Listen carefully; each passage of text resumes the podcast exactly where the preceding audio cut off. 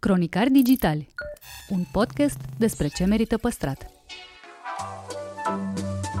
Podcastul Cronicari Digitali este proiectul echipei care de trei ani promovează patrimoniul în rândul tinerilor, scuturând de praf și prejudecăți interacțiunea cu istoria și cultura. Între heritage și cool, invitații, vedete, influencer și experți vorbesc despre propriile preocupări și pasiuni, ne dezvăluie ce e important pentru ei și ar dori să transmită mai departe. Care este relația lor cu patrimoniul românesc și ce înțeleg prin patrimoniu personal. Pe chill și fan, ca între prieteni.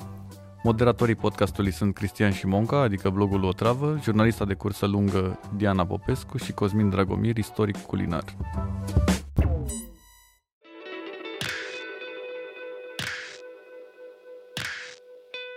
Andreea Berecleanu abordează complicatul subiect al furtunii hormonale la adolescenți și povestește cum i-a făcut față în cazul propriilor copii. Aflăm de ce spune că a trăit într-o familie precum cele siciliene și cum a experimentat începuturile ProTV. Făceam și niște petreceri interesante, dacă mi-aduc aminte. Era perioada aia cu Club 30, unde ne adunam acolo și dansam până dimineața. Asta era modalitatea de a petrece în anii 90, știi? Să dansezi. Interviu în secțiunea Patrimoniu personal. Bună, Andreea! Am uh, bucuria și plăcerea astăzi să stăm de vorbă cu Andreea Berecleanu. Eu te admir foarte tare, de multă vreme. Mulțumesc! Am făcut, am făcut și la mea un interviu frate. pe blog cu, cu tine și mi-a plăcut foarte, foarte tare. Ce ai zis acolo? E destul de greu să nu te văd. Știi că când fac un interviu, dar când este scris, să zicem, e un pic diferit, dar chiar să nu te văd deloc, deloc, deloc și doar să fim așa ca la radio, e și mai greu, parcă. Întotdeauna radio mi s-a părut mai greu decât TV-ul. Pe bune? Ți-a părut pare... asta? Da, știi de ce? Că n-ai cum să te scoți. Nu, mai, nu ai cum să clipești, știi, să arăți ochișorii, buzițele, nu. E mult mai greu la radio. Mi se pare Mamă, că totul stă doar în pare... conținut. Mi se pare că totul stă doar în conținut la radio. Ce, ce auzi, aia este, știi? La fel cu script amanent, ce, rămâne, ce este scris rămâne scris. La TV e o chestiune de secundă, o fracțiune de secundă, știi? Și asta este tot, e foarte efemer. Mie mi se pare ceva... Radio un... mi, mi se pare foarte profund. A, asta, stai, stai, stai, stai, în, în sensul în care există oameni profunzi la radio, că nu toți sunt profunzi, adică să ne înțelegem. Poți să fii și extrem de superficial și în ziua de astăzi cred că e și bine să fii mai superficial, așa ca să nu te iei prea mult în serios. Crezi că te ajută asta, să fii superficial câteodată? Cred că e bine, te ajută psihic. Uh, dar superficial, cum să spun, uh, și superficialul are conotațiile lui. Bănuiesc că suntem de acord. Da, cred că e, e bine să fim uh, așa, să luăm lucrurile la lejer un pic, să nu, nu fim tot timpul atât de serioși, știi?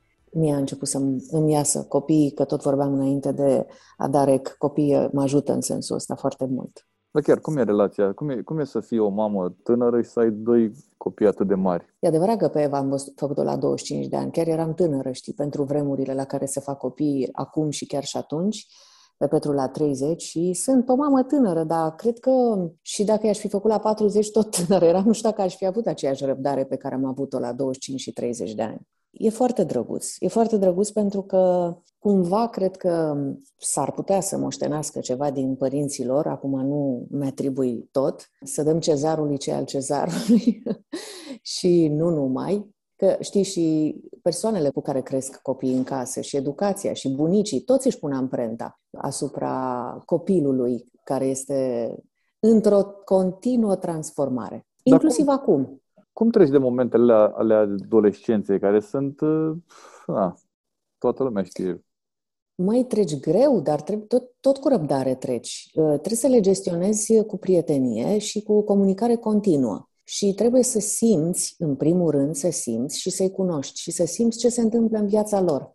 Nu e simplu. Eu, după cumva la mijlocul perioadei cu Eva, am citit o carte a unui tipe care este neurolog american, am citit cartea în franceză, că așa am găsit-o într-un aeroport. Eram foarte interesată, în primul rând, de soluții. Soluții, femeia nu prea avea făcut rost să studieze creierul adolescenților, ea având doi adolescenți pe care nu-i mai înțelegea și atunci a dat seama că se întâmplă ceva cu creierul lor și a descoperit că lobii frontali sunt responsabili de această imaturitate emoțională. Există acea furtună hormonală care începe de la 12 ani și se încheie pe la 16-17 ani și combinată cu faptul că lobii frontal nu se închid decât la uh, o să râzi sau nu o să râzi, că nu e nimic de râs, nici măcar la 18 ani și între 21 și 24, în funcție de fiecare individ în parte, uh, noi trebuie să avem răbdare să trecem peste acest, între ghilimele, handicap, pentru că este ca o boală și în momentul în care tu îi spui nu ai voie să faci asta și explici de ce, sau nu e bine să faci așa și explici de ce, ei nu te pot înțelege. E vorba de acea imaturitate emoțională.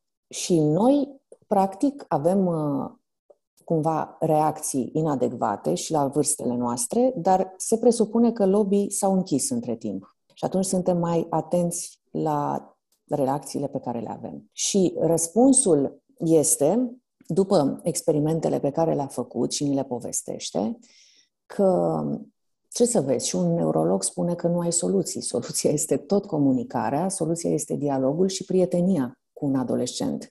Nu trebuie să-l abandonezi și nu trebuie să um, fi brutal cu el. Trebuie să fii, să strângi din măsele cât poți de tare, să-ți înfigi unghiile în palme, dar să nu îl bruschezi.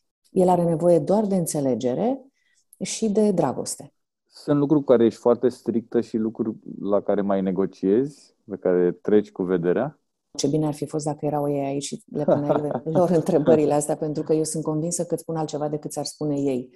Uh, percepțiile sunt diferite. A fost foarte drăguț că Eva la un moment dat mi-a spus, știi ceva, mama, acum tu ai fost cumva la mijloc și m-a bucurat că mi-a spus asta acum având aproape 21 de ani, 20 de ani, jumate, mi-a spus, știu părinți care și-au lăsat de izbeliște, între ghilimele copiii, n-au fost foarte atenți la ce se întâmpla cu ei, așa cum știu părinți care au fost extrem de duri și habar n-aveau și foarte stricți, dar de fapt nu știau ce se întâmplă cu copiilor. Și acum cunoscând părinții și copiii deopotrivă și dezvoltarea lor, îmi dau seama că tu, așa cum ai fost, chiar dacă păreai dură uneori și categorică, ai fost la mijloc, ai fost echilibrată, balansată. Asta este ce mi-a spus Eva. Ce îmi spune Petru, Eva, ți-am spus, a trecut de 20, Petru are 16. Petru crede acum că sunt prea dură, deși uh, are foarte multe drepturi și libertăți, din punctul meu de vedere.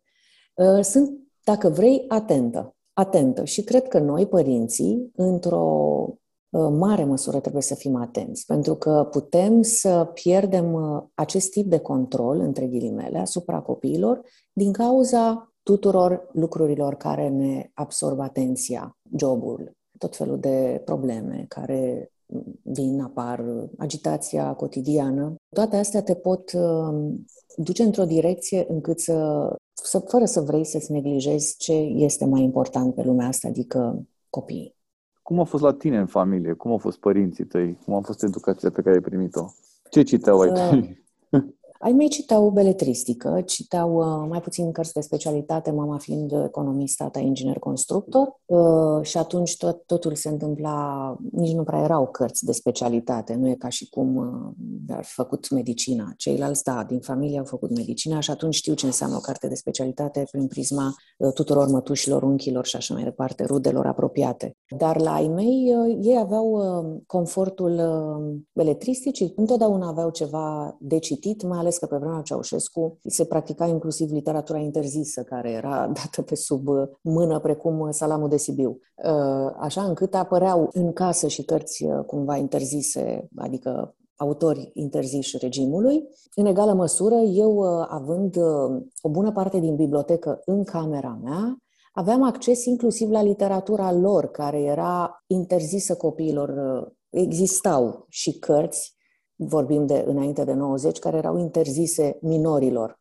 Înțelegi? Și atunci am uh, pus mâna pe niște cărți intuitiv, pe care n-aș fi avut uh, dreptul să le citesc și le-am citit cam de vreme. Și mm, pentru că îmi plăcea să citesc, uh, ce să vezi, eu aveam ca și acum bunul sau prostul obicei de a strânge mai multe cărți și le-a citi în paralel. Cum am descoperit un un coleg de pat, care este soțul meu, care face fix același lucru, are același obicei și atunci făceam la fel și aveam uh, lângă pat mai multe cărți, printre care și cele de care spuneam, care erau interzise minorilor și la un moment dat una dintre aceste cărți, ca să spun mai drept, era un Decameron, un Boccaccio, ceva, a dispărut din uh, teancul de cărți. Nici până în ziua de astăzi uh, n-am deschis subiectul ăsta.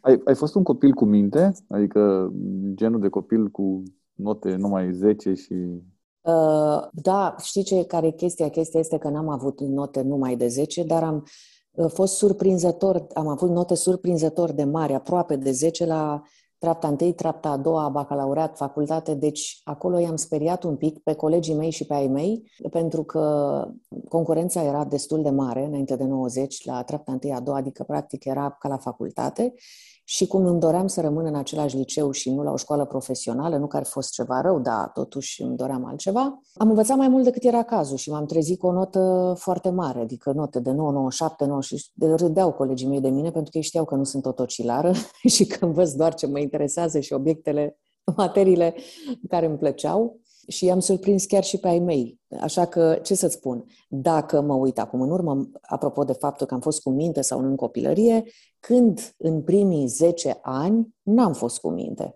Vara mea, de exemplu, eu am, n-am frați, dar am trăit în aceeași curte cu doi veri foarte buni, băiat și fată, da? Fata e mai mare cu un an jumate decât mine, băiatul este de o seamă. Și ei au plecat în Germania în 90 Cătălin, bărul meu, s-a întors acum 10 ani și vara mea a rămas în Germania. Și în copilăria noastră, vara mea era foarte cu minte și stătea acasă și făcea salam de biscuiți și fursecuri și așa, iar noi eram toată ziua, mă rog, când ajungeam de la școală, fiind și de aceeași vârstă, eram prin copaci, prin curțile vecinilor, escaladam toate gardurile, furam caise, ce să zic, de toate. Iarna făceam cazemate, mâncam bătaie de la de la alți copii, ne intram în conflicte destul de ușor, adică eram uh, destul de, de băiețoi așa în copilărie și probabil că de asta veneau și pedepsele. Însă nu pot să spun că ai mei au fost foarte, foarte duri, dacă stau acum să mă gândesc. Pe de altă parte, mama îmi spune, cumva, cumva cred că îi compară pe copiii mei și libertatea pe care o au ei acum și spune, tu erai mult mai cu minte decât sunt ei. Acum depinde de, de toleranță și cum, cum vrei să te uiți și cum trebuie să privești. Da, știu că a fost un moment la care tatăl tău a fost chemat la școală. Da, a fost chemat... Ce s-a uh, întâmplat atunci? Bine, ne întoarcem tot pe vremea lui Ceaușescu, înainte de 90. Eram în primii patru ani de școală, cred că eram în clasa a patra, chiar a treia sau a patra. Și uh, pentru că mi se părea plictisitor, uh, tot timpul inventam câte ceva și pentru că mi se părea plictisitor ca pe copii să-i cheme doar într-un singur fel sau cel mult să aibă două nume, prenume mă refer, mi s-a părut foarte amuzant să le dau porecle. Și lor la fel de amuzant. Și poreclele, evident, că erau uh, tot felul de nu știu, probabil uh, animăluțe, habar n-am, nu mai țin minte să-ți spun, fiecare ce mi inspira. De cert este că eram într-o școală de protocol Ion Creangă și directoarea era directoarea școlii, era o profesoară de istorie, era și profesoară de istorie, era Maria Postelnicu. Maria Postelnicu era soția lui Tudor Postelnicu, ministru de interne de vremea Ceaușescu, nici mai mult, nici mai puțin. Ea o doamnă foarte elegantă, o bună profesoară de istorie și o, o, un om foarte drăguț. Doar că noi nu aveam voie să facem uh, joculețe de genul ăsta, absurd, bineînțeles, dacă e să privești, dar pentru generațiile Asta e, ar trebui cumva să știe lucrurile astea și tata a fost chemat la școală pentru că acele porecle au fost considerate nume conspirative. Și s-a mers mai mult decât atât, încât uh, tata a fost chemat și interogat la școală, a vrut să se știe ce tip de radio ascultăm acasă, pe ce frecvență și așa mai departe. Bineînțeles că se făcea Bănesc același tip. referire la ăla, Europa da. Liberă și la... Exact. pe care, evident că și Vocea Americii și pe care, evident că l-ascultam acasă, nu se pune problema, dar eu știam să tac la școală pentru că eram înconjurată doar de copii de securiști și nomenclaturiști. Eu am nimerit la școală pentru că eram, uh, aveam locuința în zonă și aparțineam de școală uh, și, da, realitatea asta este. Și atunci, uh, mă rog, am scăpat ca prin urechile acului. Cred că a fost tata foarte simpatic și a plăcut directoarei, că altfel nu-mi explic cum am putut să scap. Da, aveați discuții acasă legate de treaba asta, care se spunea să nu spui prea multe lucruri? Din punctul ăsta de vedere eram extrem de matură și pot să-mi aduc aminte în detaliu cum eram trasă de limbă de către colegii mei Colegi, gândește-te că vorbeam de zona de vârstă 9, 10, 11, 12 ani, chiar și mai puțin, și atunci uh, era destul de complicat, pentru că mă trăgeam într-o familie cu dosare foarte proaste, cu bunici uh, deținuți, foști deținuți politici și nu numai, cam întreaga parte masculină uh, a familiei mele și ca să-ți răspund, da, știam ce trebuie să spun și ce să nu spun. Știu că se, se dansa și se cânta mult în, în familie, la voi. Da, pentru că toți aveau voci fantastice, fantastice, absolut toți.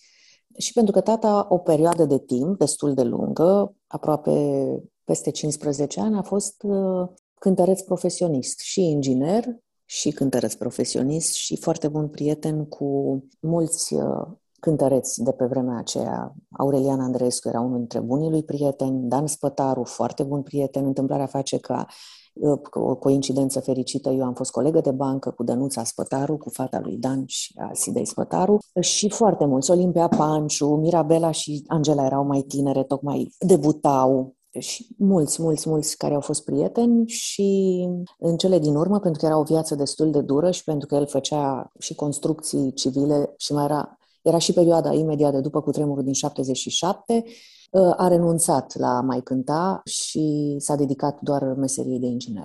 Din acest motiv și pentru că eram o familie foarte unită prin istoricul și prin dramele trăite, evident, în anii în care partea feminină a rămas descompusă și a trebuit să se adune așa cum a știut, să-și adune forțele, să se descurce în viață. În anii în care bărbații au lipsit de acasă, Practic, în momentul în care au fost eliberați și s-au reunit și așa am, am trăit, n-am mai ratat niciun moment și prietenii își făceau greu loc în familiile noastre pentru că rudele, adică noi toți, eram foarte uniți. Eram ca familiile siciliene, nu neapărat românești, eram foarte, foarte uniți și toate petrecerile se făceau cu minimum 30 de persoane. Genul de familie din filmele italiene? Toți în da, bucătărie. Da, exact asta da? spuneam. Da, spuneam și dansam conga. Imaginează sigur că era un avantaj că nu stăteam la bloc, stăteam la casă, la curte. Și atunci, indiferent de sezon, că era iarnă, că erau nămeți, tot așa cum erau îmbrăcați doamnele, mătușile mele și mama și bunica și toate erau cu tocuri.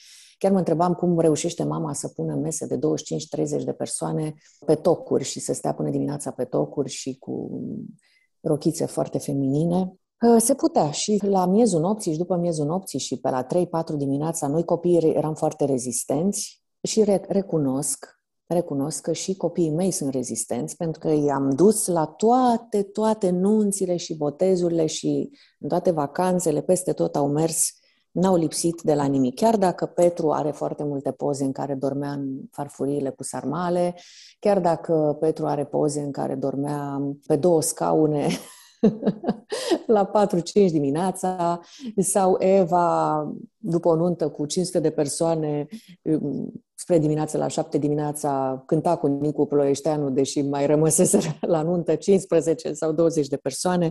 Astea sunt uh, amintiri pe care le au ei și uh, sunt convinsă că le va face viața mai frumoasă mereu, nu doar în copilărie. Nu știu, mi se pare că e o chestie mi-aduc aminte de, de copilăria mea și de tata care era a fost actor la teatru de comedie și exact cum spuneai tu de seriile în care adormeam pe scaune, dar mă bucuram că erau alți actori pe acolo pe lângă mine și doar mă bucuram că există și că pot să stau pe lângă ei. Exact, așa încât înțelegi foarte bine, înțelegi foarte bine atmosfera asta m-a făcut un om mai bun, mai frumos. Vacanțele erau foarte frumoase, Vacanțele de vară le așteptam ca să, să merg cu ai mei la mare. Vacanțele mergeam și cu bunica mea în toate stațiunile. Cu ea mergeam și pe pârtie, pentru că mergeam cu ai mei pe pârtie și după aia mergeam și cu ea pe pârtie, pentru că era o vacanță foarte mare și încercam ă, chiar chiuleam câteva zile de la școală în ianuarie ca să stau 18 zile la munte cu niște eforturi financiare uriașe. Banii de plug ușor ă, nu intram deloc în ei, nu exista, îi țineam pentru skipas, pentru teleschi, pentru că era, știi foarte bine, un sport extrem de costisitor Puneam 10 pulovere suprapuse, șosete, bocanci și până la ultima suflare. De, de multe eram, eram, cât să spun, atât de înnebunită uh, să schiez, încât uh, chiar dacă se închidea cablul uh, la ora 4 sau 5, mai stăteam. Urcam eu pur și simplu, cu schiurile în spate, ca să pot să cobor pe pârtie. Să mai fac încă o coborâre și încă o coborâre. Oricum era o chestie mega exclusivistă în perioada aia să, să, faci, să faci schi. Da, da, da, da, da. Pe de altă parte, uh, întâmplarea știi că pe, pe pârtie suntem toți egali. Uh, și atunci, la momentul ăla, eram uh, cu copii și nepoți de nomenclaturiști. Ulterior am aflat, spunea bunica mea, pentru că se întâlnea pe pârtie cu tot felul de bodyguards sau rude de alea așa și afla cine sunt, de fapt, cei cu care se întâmpla să mai schiezi, știi? Dar uh, și ei stăteau pe dealul Cioplea, știi, în vilele acelea destinate nomenclaturii. Dar pe pârtie eram egali. Asta e important. Și zăpada e la fel pentru toți, adică. Poate că, nu știu, pentru noi era mai pufoasă. Sau mai bună. Cu siguranță avea o poezie pentru care, care pentru poezie. ei nu exista, probabil. Cred că pentru ei era la îndemână, știi? Și cumva trebuie să ai grijă de lucrurile astea, apropo de copiii mei și de generațiile astea, să nu aibă chiar totul la îndemână și din primă. Că nu, nu mai apuci să te bucuri, știi, de... Uh, te lovești uh, de treaba asta legată, adică cu ai uh, tăi? Fac tot posibilul să nu mă lovesc de asta. Sunt foarte atentă ca ei să se bucure, să fie surprinși uh, și în momentul în care vine Crăciunul sau când sunt zilele lor, să fie niște repere, pur și simplu. Adică își doresc și în restul anului obiecte, să zicem, vestimentare sau ceva anume, cazul lui Petru, să zicem, ceva electronic, dar um, ceva, într-adevăr, mai important, mai costisitor, mai uh, ceva care, la care a visat un an, probabil că Moș Crăciun îi va aduce de Crăciun. Aveți tradiții de care nu vă abateți în perioada asta anului? Să știi că de Crăciun n-am plecat în străinătate niciodată. În primul rând că era ziua tatălui meu. Tata nu mai este de patru ani și stăm cu mama și uh, nu plecăm. Nu plecăm. Anul ăsta o să plecăm pe 30, deci oricum după Crăciun și după perioada în care ne întâlnim, încercăm, te rog să mă crezi, de dimineața până seara să ne întâlnim cu toți prietenii, nu chiar cu toți, cu cei care sunt pe aici, sunt în preajmă și uh, ne putem întâlni. Dar uh, în ziua de Crăciun o să fim uh, cu mama și cu bunica mea și uh, cu fata lui Constantin, cu nepoțica noastră, cu ginerele nostru, o să fim în familie. Ai spus la un moment dat că fiecare pas pe care l-ai făcut în carieră s-a transformat într-o reinventare. De ce e nevoie de reinventarea asta pentru un jurnalist? Nu cred că este nevoie, eu nu dau verdicte, eu cred că așa m-am simțit eu cel mai bine.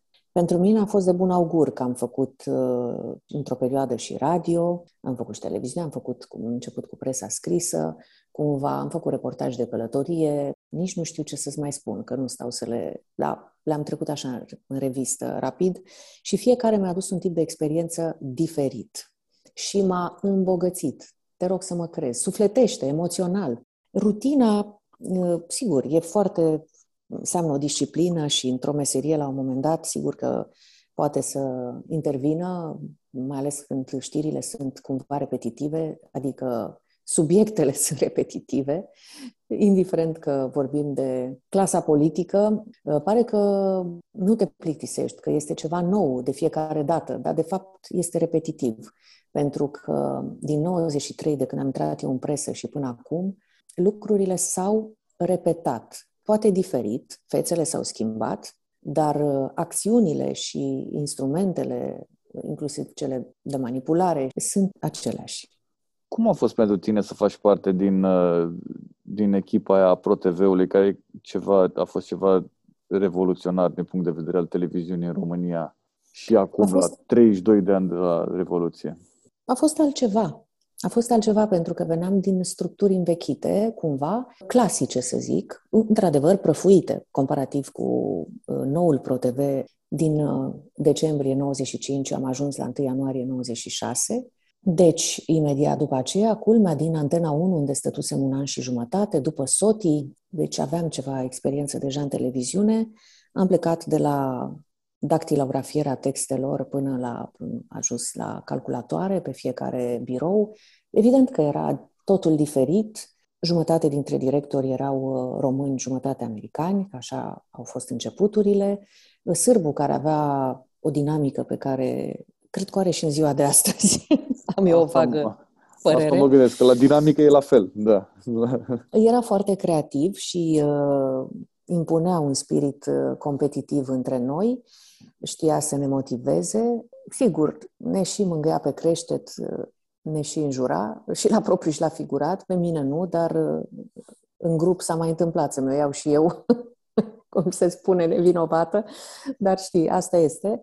Pentru că televiziunea înseamnă foarte mult stres, e o meserie de consum, înseamnă nervi, mai ales pentru cei care sunt uh, în linia întâi și care îți uh, mănâncă mulți ani din viață, dar e normal, este un preț pe care îl știi din capul locului și dacă ți-l uh, asumi și dacă ți-l, îți place, mergi mai departe. Pro era, era frumos pentru că, la început, pentru că eram foarte tineri, extrem de tineri, aveam 20 un pic, copii, copii cu talent, copii cu uh, drag de a munci, pentru că puteam să facem, mulți dintre noi să zicem, să știi că aveam niște venituri poate de acasă, de la părinți și nu era obligatoriu să muncim de, de dimineață până seara, să, până noaptea și așa mai departe, pentru că mergeai și pe teren, făceai de toate nu prezentai doar știri și nu ai început doar prezentând știri, că neștiind ce înseamnă meseria asta. Știi că și în ziua de astăzi dau de redactor care scriu știri fără să fi făcut o oră de teren.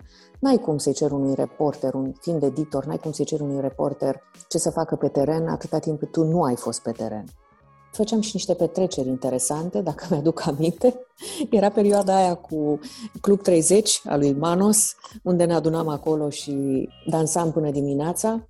Asta era modalitatea de a petrece în anii 90, știi? Să dansezi. Da, ceea ce îți dai seama că nu se poate uita. Eu am stat în pro 9 ani, apoi uh, lucrurile s-au schimbat fundamental în antenă și uh, am ajuns la antenă plecând din pro, într-un context în care mi-am dorit să fac acest pas, nu am fost obligată, am dorit să fac asta și dacă nu aș fi făcut o alegere potrivită, cu siguranță că eram și ziua de astăzi în ProTV, așa cum sunt și foștii mei colegi, dar nu cred că nu cred că am făcut un pas greșit, pentru că a fost un alt tip de experiență, intensă, profesionistă, și iată că am stat 17 ani, deci nu am stat nici 2, nici 3, nici 5, așa încât nu regret nicio perioadă pe care am avut-o. Așa cum nu regret nici ce se întâmplă acum.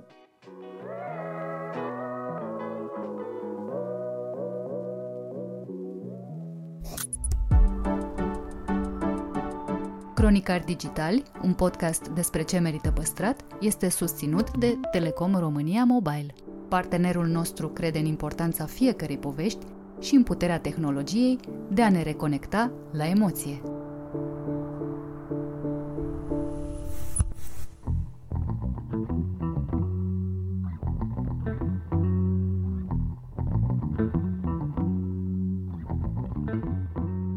Alexandru Solomon dezvăluie care sunt provocările organizării unui festival de film documentar cum este One World România. Explică de ce apetitul pentru documentare e un barometru al societății civile și lămurește de ce nu funcționează scuza că nu avem unde să le vedem, inclusiv pe cele românești. Scuza numărul 2 e că da, ce trebuie să plătesc pentru asta și scuza numărul 3 este că iar veniți cu depresiile voastre, nu mi-ajunge cât de grea e viața. Interviu în secțiunea Patrimoniu Cultural.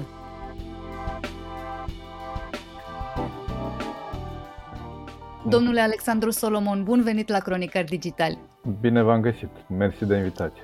Festivalul One World există din 2008 și a devenit o prezență constantă și mai ales relevantă în peisajul cultural de la noi. Dar poate nu multă lume știe cum s-a născut. Aș vrea să vă întreb a cui a fost ideea, cine a simțit nevoia sau, nu știu, lipsa unui astfel de festival și care au fost reacțiile celor din jur la momentul respectiv. Păi uh, festivalul a fost înființat de uh, Monica Stepanova, care era directoarea Centrului Ceh pe vremea aia. Deci iată, e o idee care vine de la Praga.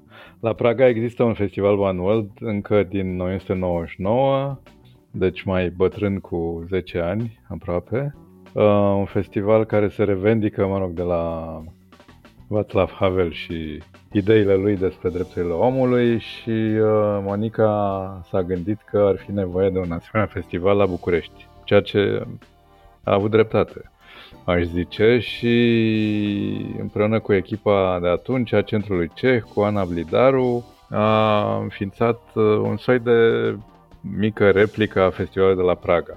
Dar era o idee interesantă în epocă pentru că, întâi și întâi, că nu era multă lume care s-ar fi gândit că e necesar un festival de documentar în București și, doi, partea asta cu drepturile omului suna așa ca un moft, deci ambele lucruri puse la un loc, cred că era un cocktail absolut necesar și pe care puțină lume ar fi avut curajul să-l lanseze așa. Dar chiar dacă această idee a venit de afară, a găsit uh, sprijin și deschidere aici, uh, înăuntru și pentru că altfel ar fi rămas o idee bună și atât. Ah, sigur, da. Păi asta e, asta e paradoxul cu ideile bune, nu? Ele sunt făcute să circule. Clar, cred că era nevoie și era foarte util ce a făcut Monica. De altfel, ea avea, ca mulți alți directori la Centrul Ceh de după ea, uh, apetit pentru documentar în general și a înființat și ace, acea seară care se chema Documentary Mondays da. la Centrul Ceh Cehii deci, cumva... au un apetit pentru documentar, nu doar uh, directorii de la centrul ceh. Exact, da. Ceea ce eu zic că e un barometru bun, adică pentru o societate civilă, apetit pentru documentar e plus. Îi dă cu plus. Și poate că e mai simplu să le pui oamenilor în față niște teme dificile sub forma unor filme, mai degrabă decât, nu știu, sub forma unor conferințe sau uh, a unor uh, meetinguri ori proteste. Și asta, mă rog, asta nu exclude conferințele și protestele, uh, dar e o altă formă de a-i pune pe gânduri măcar și de a-i uh, branșa la niște teme care nu sunt, poate nu sunt cele de după colțul străzii, adică de a deschide așa niște ferestre și în cap și către ceilalți și cred că documentarul poate să facă asta pentru că e o formă mai așezată și mai profundă de cunoaștere prin film, într-un fel, știi? Da, a prins ca să continui răspunsul, a prins uh, pentru că începând din al doilea an, deja echipa s-a uh, localizat, uh, am apărut și eu în peisaj și împreună am înființat o asociație care există și azi, Asociația One România, care practic a preluat uh, organizarea festivalului și uh, a continuat după plecarea Monica Stepanova. Și uh, s-a focusat pe crearea unui program local, un profil localizat, cumva, adică tailored pentru publicul românesc, începând din al doilea an, când n-am mai preluat selecție de la Praga, ci am făcut selecția noastră de atunci înainte. Apropo de, de selecție, un festival e întotdeauna complicat de organizat, asta se știe. Care e cea mai dificilă parte a procesului de selecție? Păi, apropo de selecție, eu nu mai făcusem chestia asta înainte. Am lucrat cu Monica în primii ani, primii 2-3 ani până la plecarea ei. Cred că e complicat să găsești un soi de direcție, să nu fie așa o adunătură de filme, ci ele împreună să comunice ceva dincolo de filme în sine. Și pentru asta trebuie sigur să ai ceva gust pentru filme și cunoaștere și să te ții la curent cu ce se întâmplă, dar și să te gândești cumva ce fel de profil dai acestui festival, adică ce, care e mesajul lui dincolo de bucățile din care e alcătuit. Și asta se construiește în timp, de altfel asta s-a și petrecut, adică am învățat din mers să facem chestia asta și după aceea festivalul și selecția, sau programul în sine a căpătat uh, culoarea și uh, profilul celor care făceau programul, adică echipa de selecție s-a mărit, uh, am lucrat cu Mona Nicoară, cu Adina Brădeanu, uh, o vreme am lucrat cu Mădălina Roșca un an, Andrei Rus și Vanina Vinial au făcut festivalul partea artistică în ultimii trei ani. Deci el împrumută, cum să zic, trăsăturile și interesele celor care îi fac, uh, îi dau formă. După chipul și asemănarea lor. Cam așa, da. E mai simplu sau mai complicat când sunt mai mulți oameni care se ocupă de un același lucru? Păi e poate mai complicat, dar e necesar, nu prea ai cum. Adică festivalul a crescut și am trecut de la, nu știu, 25-30 de filme spre 100 la un moment dat, după aia am mai scăzut înapoi, că era prea mult, uh, dar uh, n-ai, n-ai cum să acoperi. Uh, și în acești 12 ani, de 13 de când există festivalul, 14, 14, m-am încurcat în numărătoare, și producția de documentar a crescut pe măsură, deci oricum era infernal de acoperit și de selectat, de triat sutele de miile de filme care apăreau, acum e și mai greu. Dar e și bine pentru că, adică e bine să existe mai multe perechi de ochi și de creiere, pentru că asta cumva plasează mai multe filtre și nu riști să cazi într-un soi de subiectivitate de asta de la primele ediții și până astăzi, ați observat cum apar și dispar trenduri în materie de documentar? Se fac astăzi mai multe filme, nu știu, despre încălzire globală și migrație decât despre ce era la modă acum 10 ani?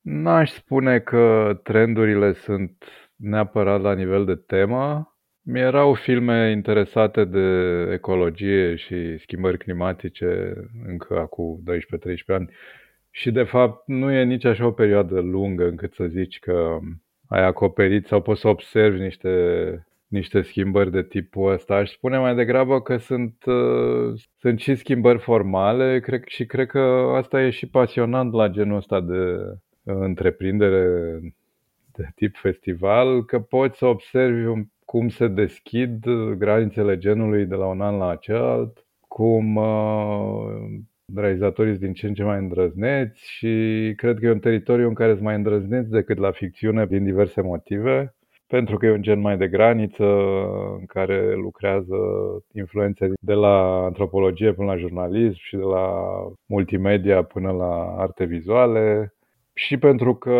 riscurile sunt mai mici, fiind mai puțin bani implicați până la urmă, nu?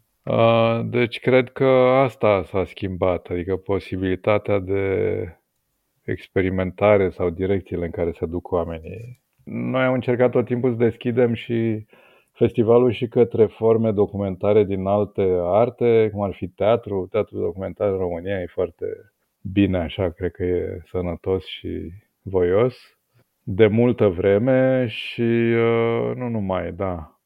Există dimensiuni documentare și în alte arte. S-au anunțat deja datele pentru ediția 2022 a festivalului, 13-22 mai. Când uh-huh. începe lucrul pentru ediția asta sau a început deja? Care sunt primele lucruri care trebuie puse la punct pentru anul următor? Păi selecția e în toi, adică echipa de selecție care e coordonată de Monica Stan lucrează de vreo lună, două, iar înainte de asta am avut niște discuții așa exploratorii despre ce temă mare sau care ar fi umbrela mare sub care s-ar așeza ediția 15 din 2022 și, în fine, am și anunțat-o, cred, că această ediție se va învârti în jurul ideii de ecologie, că tot vorbeam de schimbări mhm. climatice, dar într-o dimensiune sau într-o perspectivă, zicem, care să includă și ecologia minții personale. Mm, nu e rău.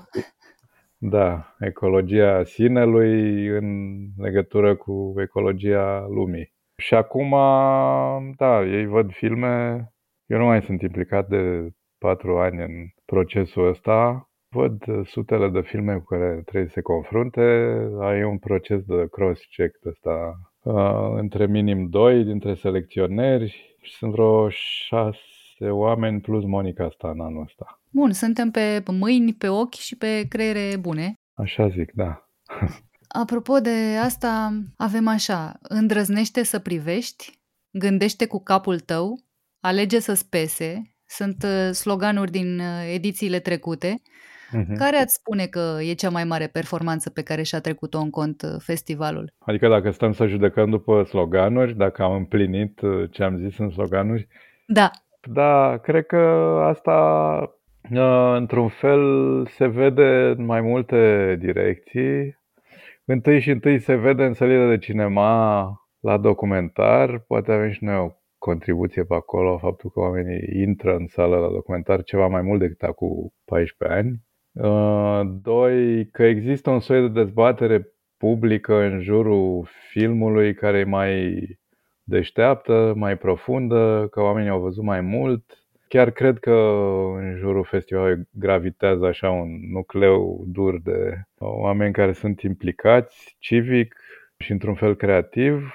Și când stai să-i asculți azi, în sală după filme, discuțiile la cu totul alt nivel decât erau acum 13-14 ani. Și sunt și mult mai îndrăzneți. Asta nu înseamnă că e numai meritul nostru sau că e al nostru, dar uh, e un soi de îndrăzneală care lipsea atunci și de pricepere la vorbit în public. Uh, și apoi au fost tot felul de momente în care am simțit că, iată, am pus și noi un pic umărul. Pentru că noi ne-am dus cu proiecții de filme în diverse locuri și instituții, de la magistrați până la ambulanță și de la pușcărie până la primărie. Și cred că a da ceva înapoi societății prin filmele astea e parte din misia noastră și am simțit în poate că e o iluzie, poate că ne place să, na, trebuie să ai un soi de satisfacție, fie și iluzorie. Uh, Uh, dar cred că ceva s-a mișcat, dar nu, e, nu, nu suntem numai noi, adică și noi ne-am mișcat împreună cu restul societății bucureștene și nu numai. Până la următoarea ediție a festivalului am rugămintea să le faceți trei uh, propuneri celor care ne ascultă în materie de, de documentar. Ce filme ar fi musai să vadă? Păi, uh, vreau să mai completez ceva la întrebarea anterioară, dar nu știu că asta se face. Se face? Cum să nu se facă? Așa. Uh, și anume că se vede contribuția asta al One România, poate și în zona de producție românească. Noi am încercat să facem și prezentări de film românesc în lucru, work in progress, și prezentări de filme românești gata în diverse contexte cu discuții. Și ceea ce e surprinzător de câțiva ani, nu de mult, de 2-3 ani, este că e mult mai multă producție și sunt mult mai mulți oameni tineri care vor să facă documentar, oameni care vin din școală de film sau nu, cu cât vin din mai multe școli, cu atât mai bine, aș zice. Deci cred că e și asta și asta e fundamental pentru că trebuie să crești și public, dar și uh, uh, oameni care fac filme de tipul ăsta. Iar acum recomandări Recomandarea mea e să urmărească măcar ce s-a produs la noi în anul ăsta, la noi și în țările din jur. Cred că de obicei tindem să ne uităm oarecum departe pentru filme, adică fie peste ocean, acolo e cel mai simplu, că asta ne și oferă algoritmii. Avem fie... reflexul format reflexul ni s-a format, se formează, îl formăm singur, dar și algoritmii, cum zic. Dar sunt platforme pe care poți să vezi film românesc și, cum zic, anul ăsta a fost destul de bogat și în filme foarte personale. Aș menționa numai, de exemplu, filmul Andrei Tarara, Noi împotriva noastră, filmul lui Tudor Platon, Casa cu păpuși, și în mod sigur îmi scapă acum, dar sunt filme care privesc către familia apropiată a realizatorilor și ăsta e un trend nou, așa cum a fost și Timebox al Noilei Agapi, care cred că e pe una din platformele de streaming. Și în general, pe cele, nu știu dacă avem voie să le numim, pe platformele astea avem. mari americane de streaming, pe Netflix și pe HBO, găsiți film românesc recent și documentar destul de copios. Deci nu avem nicio scuză să nu vedem uh, film documentar, nu putem să susținem că n-am găsit, domnule, eu aș fi vrut, dar n-am avut unde să văd. Da, sigur că asta e o scuză. Scuza numărul 2 e că da, ce trebuie să plătesc pentru asta? Și scuza numărul 3 este că iar veniți cu depresiile voastre, nu mi ajunge cât de grea e viața. Da, eu cred că viața se face mai frumoasă dacă împărtășești din uh, durerile, suferințele, necazurile, greutățile altora cu ceilalți și te regăsești în ele și în soluțiile pe care le au ei. Deci asta e o scuză destul de debilă că trebuie să ne bine dispunem. Da, se ocupă alții cu asta. Eu nu mai am nicio scuză să vă mai rețin acum, așa că vă mulțumesc foarte tare pentru interviu. Și eu mulțumesc frumos.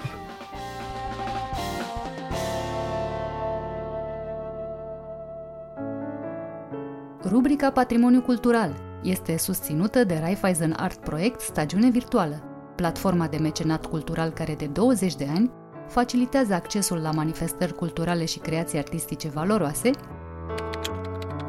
acum și online.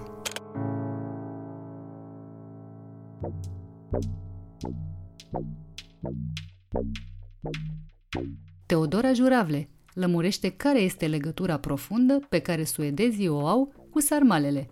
Cea mai veche rețetă de la ei apare în 1756 într-o carte de bucate celebră, scrisă de Kaja Varg.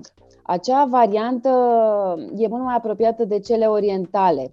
E învelită în frunză de viță, de vie, care nu crește în nord, și conține miel, orez, care de asemenea nu se cultivă la acea latitudine, și suc de lămâie, fruct mediteranean. Ne învață de ce tehnica gătirii sous vide nu e un moft culinar preluat de la restaurante și ce putem face pentru a reduce risipa alimentară și poluarea. Interviu în cadrul rubricii Mâncarea e cultură.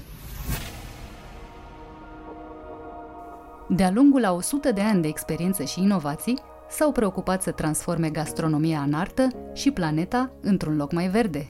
Rubrica Mâncarea e cultură este susținută de Electrolux, designed in Sweden.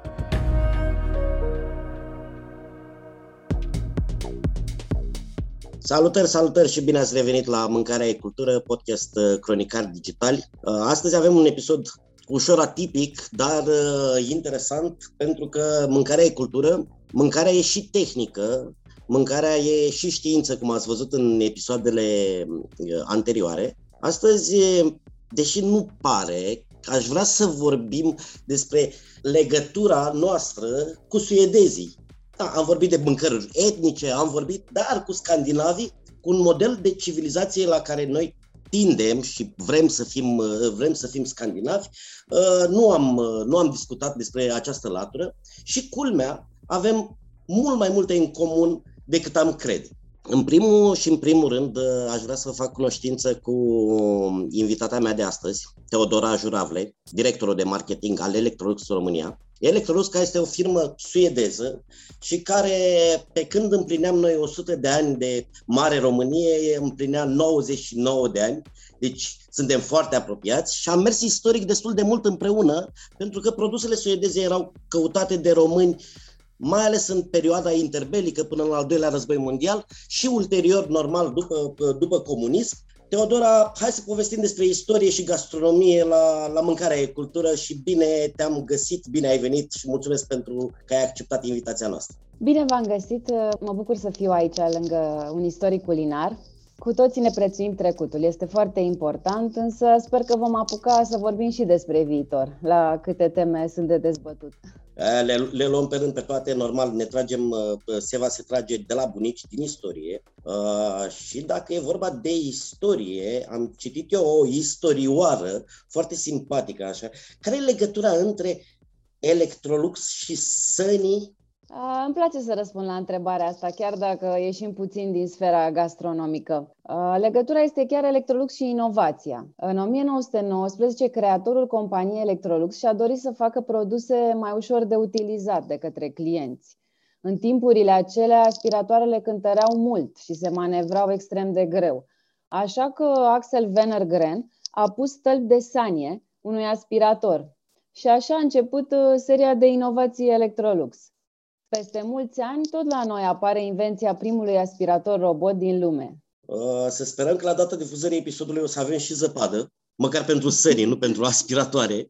Iernile trecute n-au fost neapărat uh, cele mai bune în, în povestea asta cu zăpada. Spuneam de tot felul de asemănări între, între noi și suedezi și um, o poveste extrem de simpatică pe care eu am descoperit-o este, se întâmplă de câțiva ani pe 30 noiembrie, când suedezii sărbătoresc Ziua Națională a Sarmalelor. Cum s-a ajuns aici? Da, știu și povestea din spatele acestei sărbători. Istoria consemnează că în 1709, după ce a pierdut în fața rușilor bătălia de la Poltava, Carol al XII-lea al Suediei a cerut azil Imperiului Otoman și s-a refugiat la Bender, Tighina, pe teritoriul actual al Republicii Moldova. A petrecut uh, acolo mai mult de 5 ani uh, și în 1715 s-a întors în Suedia, împreună cu turcii care l-au creditat, afaceriști care au rămas în țara scandinavă până în 1732. Se pare că în acea perioadă, dolma turcească a cucerit gusturile scandinavilor. Cea mai veche rețetă de la ei apare în 1756 într-o carte de bucate celebră, scrisă de Kaja Varg. Acea variantă e mult mai apropiată de cele orientale. E învelită în frunză de viță, de vie, care nu crește în nord, și conține miel, orez, care de asemenea nu se cultivă la acea latitudine, și suc de lămâie, fruct mediteranean. Dar uh, Carsa Varg menționează că cei care nu își permit frunze de viță de vie le pot înlocui cu varză. E interesantă povestea și demonstrează faptul că mâncărurile, cele mai multe dintre mâncăruri sunt universale, nu au paternitate clară și e mai bine să ne bucurăm de ele. Și dacă tot am ajuns la sarmale, mă gândesc așa la, la bucătăriile astea actuale, pentru că nu le mai facem cum se făceau pe vremuri, în sobă, în tot. Avem o groază de gadgeturi, de electrocasnice, care ne, ne ajută în bucătărie în momentul de față, ne fac gătitul mai, mai ușor și mm, vreau să te întreb care sunt cele mai căutate utilaje, să le spunem, în, în prezent? Da, aș porni de la această idee de casă inteligentă, despre care se vorbește foarte mult, despre bucătăria inteligentă, cum ne ajută tehnologia în viața de zi cu zi. Vedem însă și anumite reacții negative de respingere a noilor tehnologii, uh, deși ele sunt sursa principală a inovațiilor. Și de aceea cred că ar trebui să reevaluăm puțin perspectiva și să ne gândim mai degrabă la casa sau bucătăria grijulie, atentă la nevoile și dorințele celor pe care îi deservește. Să vedem bucătăria ca fiind centrată pe persoanele care funcționează în acest spațiu. Iar tehnologia să fie un uh, potențator, un suport care să ajută la înțelegerea nevoilor noastre, uh, înțelegerea felului în care gătim, în care utilizăm resursele, cum depozităm mâncarea și așa mai departe. Și să ne susțină spre un comportament mai sustenabil. Aș da un uh, singur exemplu în această direcție, uh, tehnica gătitului la abur. Prepararea alimentelor la abur, abur presupune o retenție cât mai mare de nutrienți, precum și păstrarea culorilor și gustului autentic al acestora. Deci o alimentație mai sănătoasă. Deși tehnica gătitului cu abur este una destul de veche, creată empiric de către străbunii noștri atunci când introduceau un vas cu apă în cuptor, Electrolux a fost pionierul gătitului cu abur, introducând în 2006 primul cuptor care combină încălzirea clasică cu aburul în diferite procente. Cred că am spus-o de multe ori metaforic așa, cu păcatul de căpătâi al ciorbăreselor din România.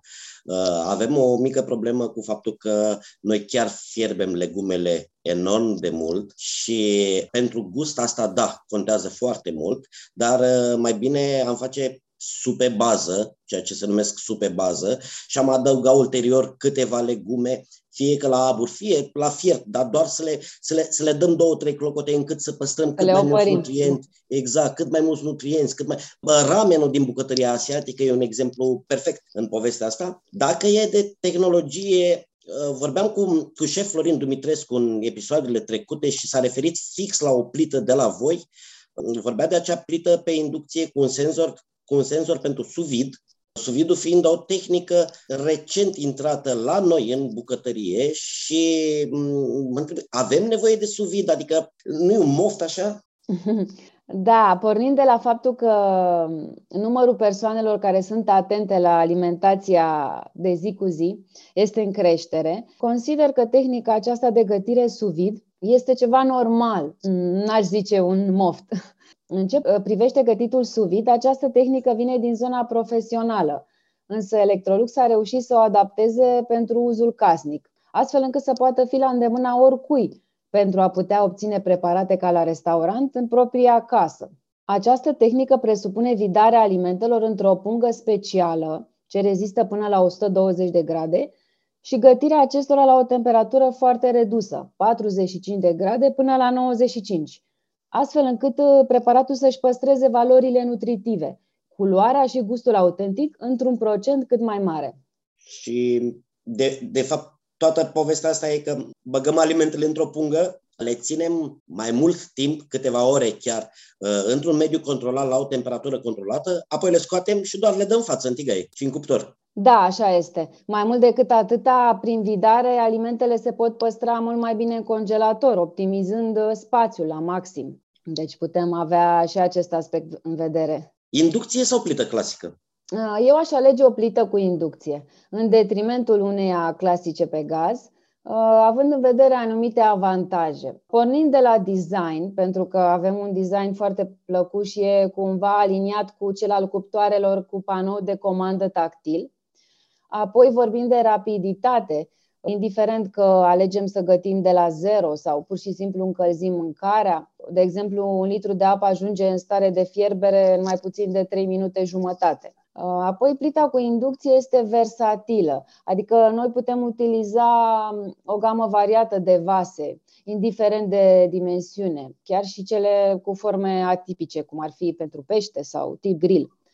Uh, și nu aș uita să, să menționez uh, faptul că este cea mai sigură din categorie. Practic, uh, în zona de lucru, indiferent că fierbem apa pentru un ceai sau pregătim un fel de mâncare, temperatura la atingere, care poate fi de maxim 110 grade Celsius, nu creează niciun pericol.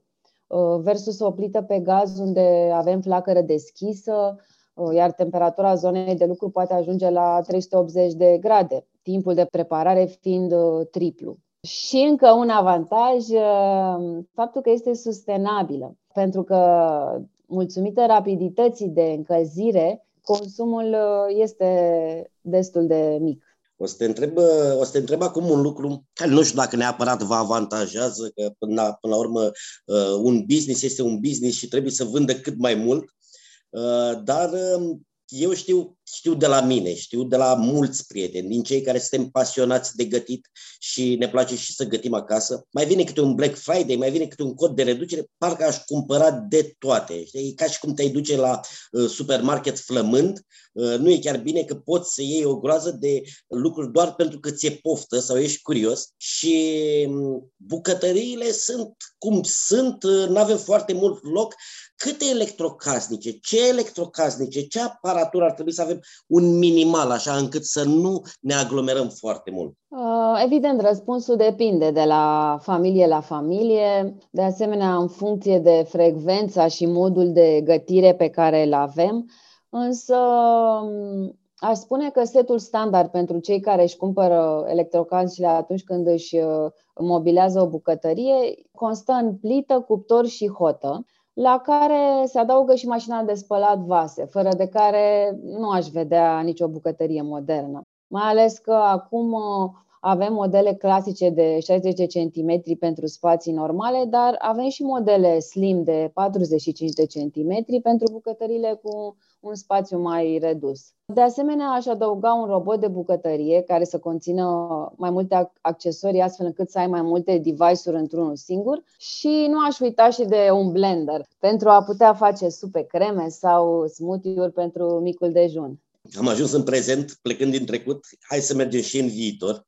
Pe mine mă interesează foarte mult zona asta de tehnică. Sunt foarte atent, chiar dacă câteodată nu mi-o permit să zic sau uh, mi-e frică să nu-mi aglomerez bucătăria.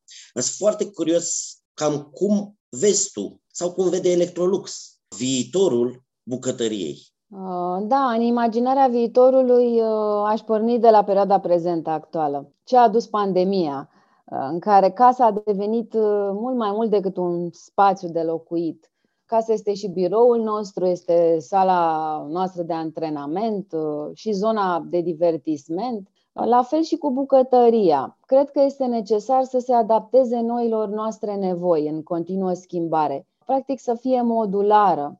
Uh, așa văd uh, bucătăria viitorului. Mai mult, dacă privind din unghiul sustenabilității, este important să avem o bucătărie care să evolueze, să crească odată cu proprietarii, astfel încât să răspundă nevoilor care apar uh, permanent. Să nu fii nevoit să o schimbi. Și de asemenea, după cum spuneam și mai devreme, văd uh, bucătăria viitorului creată în jurul oamenilor, a cerințelor lor, a dorințelor.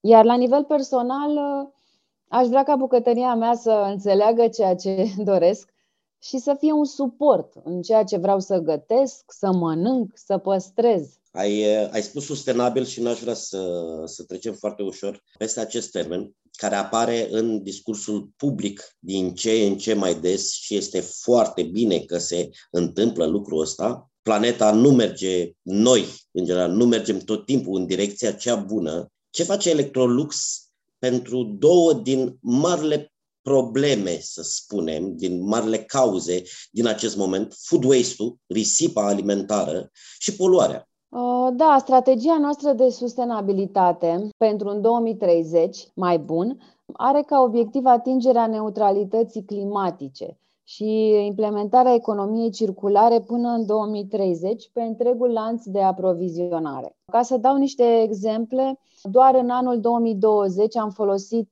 6800 de tone de plastic reciclat în realizarea produselor noastre. Am făcut progrese majore în reducerea amprentei de mediu a operațiunilor noastre din Europa, diminuând emisiile de dioxid de carbon din operațiunile noastre cu 71% în 2020, comparativ cu 2015. În ceea ce privește combaterea risipei alimentare, uh, aș menționa câteva acțiuni pe plan local. Anul acesta am desfășurat în premieră în școli, în parteneriat cu uh, ASEC România, programul uh, Food Heroes sau Eroii Alimentației, o serie de ateliere interactive care și-au propus să le ofere copiilor un ghid util care să-i ajute cum să combine corect alimentele, să înțeleagă de ce trebuie să consume în mod responsabil și astfel să evite risipa alimentară. Și ne dorim să continuăm, este un proiect pilot în câteva orașe mari, iar anul viitor poate îl facem și în mediul fizic, pentru că acum a fost realizat în online. Și de asemenea aș menționa parteneriatele noastre cu formatori de opinie, că tot vorbeai de șef Florin Dumitrescu. Noi avem câteva colaborări în zona aceasta, prin care încercăm să educăm și să conștientizăm consumatorii asupra importanței unui stil de viață sustenabil. Teodora, în urmă cu 2 ani, cred, a fost o schimbare de ambasadori la ambasada Suediei în București și pe excelența sa, doamna ambasador, nouă ambasador, s-a filmat într-un clipuleț pe care l-a postat pe social media, vorbind în limba română, deși nu o stăpânea pe atunci foarte bine, dar s-a străduit și e un gest de respect față de noi. S-a prezentat, iar la final a întrebat ce îi recomandăm noi să mănânce românesc sau în România. Nu știu dacă ei răspuns, dar te întreb acum pe tine ce ei recomanda, pentru că se leagă oarecum de rubrica noastră de amintiri gustoase, în care întrebăm fiecare invitat care este acel fel de mâncare care îi aduce aminte de copilărie. This is excellent. Doamnelor și domnilor, Madlena Săptămânii. What is this? Schwarzwälder Kirschtort. Da, eu i-aș recomanda o ciorbă bună de legume, ca la mama acasă. Pentru mine reprezintă o amintire uh, a copilăriei mele, chiar și actual încă sunt foarte pofticioasă după preparatele mamei și da, cred că avem aici un atu uh, pe care îl putem uh, arăta și altora. Ciorbele ne sunt cu adevărat identitare, susțin lucrul acesta de mult timp. Îți mulțumesc mult uh, pentru amabilitate, pentru răspunsuri, pentru discuție și să ne vedem la anul cu bine. Mulțumesc și eu pentru invitație și pentru faptul că am fost alături de voi.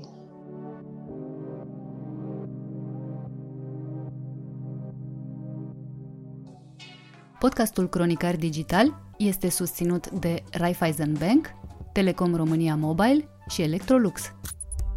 Partenerii proiectului sunt convinși că, prin educație și cultură, putem deveni cea mai bună versiune a noastră. Cronicari Digitali, un podcast despre ce merită păstrat. Și